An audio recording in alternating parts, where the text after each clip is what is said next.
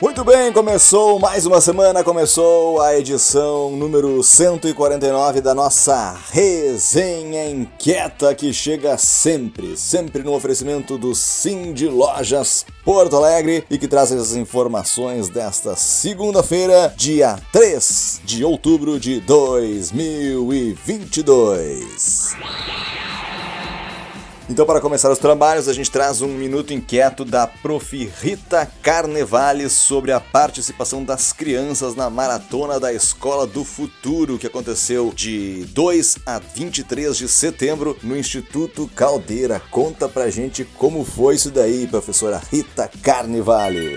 Oi, quem vos fala é a professora Rita Carnevale, do ITD, sobre especial direção do Paulo Kendeski. De 2 a 23 de setembro, com encontros presenciais às sextas-feiras, nossos jovens demonstraram o que gostam de fazer: serem desafiados, sentirem-se apoiados, donos de suas decisões. Abraçar o Canvas como ferramenta de planejamento com muita naturalidade. Jovens de escolas de ensino fundamental séries finais, do Pão dos Pobres e duas escolas de periferia. Demonstraram saber das carências e terem soluções alternativas viáveis de baixo custo, envolvendo mais cooperação, parceria, visão cidadã.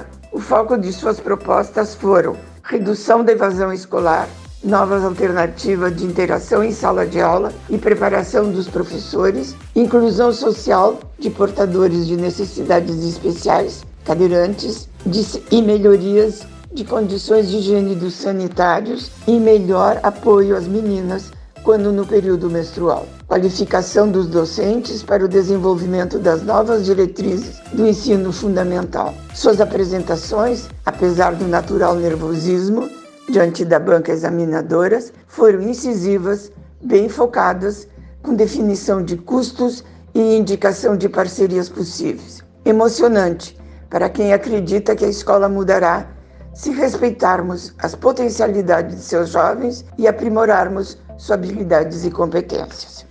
Muito legal, hein, esse relato da Prof. Rita Carnevale. Lembrando que em outubro, agora, dia 12, temos o Dia das Crianças, esse feriado super especial aí do nosso mês de outubro, que está recém começando, mas certamente vai reservar fortes emoções, não é mesmo? E na sequência da nossa resenha inquieta, a gente traz mais um minuto, que dessa vez tem a participação da Andréia Mazarém. Ela vai falar pra gente sobre a sua participação no Congregar, onde ela falou sobre diversidade social e inclusão. O Congregar como a gente comentou em algumas edições aqui da resenha, aconteceu nos dias 21, 22 e 23 de setembro. Então, com a palavra agora, Andréia Mazarém. Olá, inquietos! Me chamo Andréia Mazarém e participei do Congregar com o tema diversidade social e inclusão. Através de um relato verdadeiro e instigante, eu conto a minha história de negra única e de como eu me incluí no mercado que não havia espaço para mim a partir de crenças que me acompanharam aí ao longo da vida. A proposta dessa temática foi de inspirar e até de gerar reflexões sobre que transformações de forma voluntária, intencional e de verdade as organizações desejam fazer para criar ou manter uma cultura de diversidade social e uma cultura completamente inclusiva. Um forte abraço e até a próxima!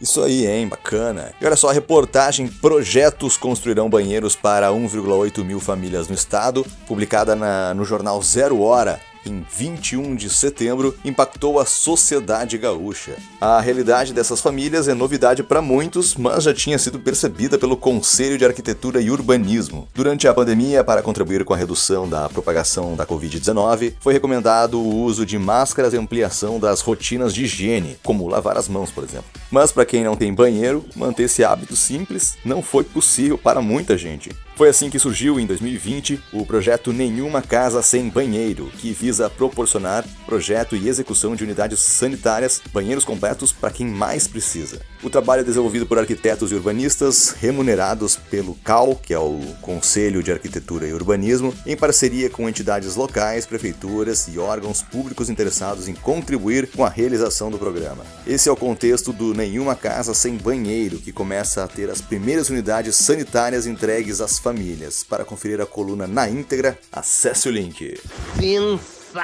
Sensacional! E esse final de ano deverá ter um salto de aproximadamente um terço nas contratações de temporários no comércio, conforme sondagem realizada pelo Núcleo de Pesquisa e Desenvolvimento do Sim de Lojas Porto Alegre. Em 2021, 35,8% dos lojistas que participaram da pesquisa da entidade abriram esse tipo de oportunidade. Já este ano, 67,6% afirmaram que irão contratar temporários, em média duas pessoas por empresa. A maioria das contratações, 45% mais ou menos, deverá ocorrer em novembro, com destaque para a primeira quinzena do mês. No entanto, os candidatos já devem ficar atentos, já que 7% das vagas já foram abertas em setembro e que 32% delas serão anunciadas em outubro. Os que deixarão para contratar temporários a partir do mês do Natal representam 12%. Outros 4% não souberam estimar o período de contratação. Ainda segundo a pesquisa, há grandes chances de os temporários serem efetivados após o final do contrato. Para 76% dos lojistas que afirmaram que abrirão vagas temporárias, existe essa possibilidade. Você pode conferir o resultado completo dessa sondagem em um infográfico disponível no site do Sim de Lojas Porto Alegre.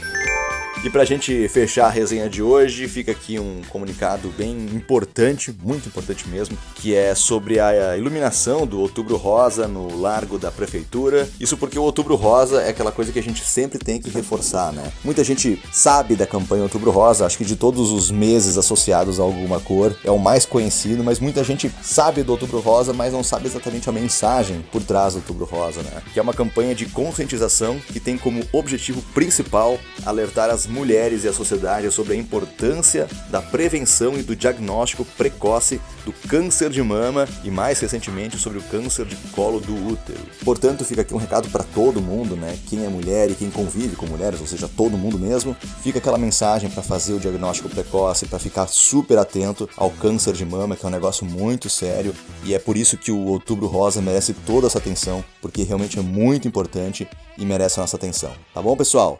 Outubro Rosa recém começando e a nossa resenha inquieta de hoje acabando, porque temos um mês inteiro pela frente, mas a resenha de hoje chega ao fim. Muito obrigado a todos que acompanharam a resenha do início ao fim. Um forte abraço, uma ótima semana, um ótimo mês de outubro para todos nós e até a próxima.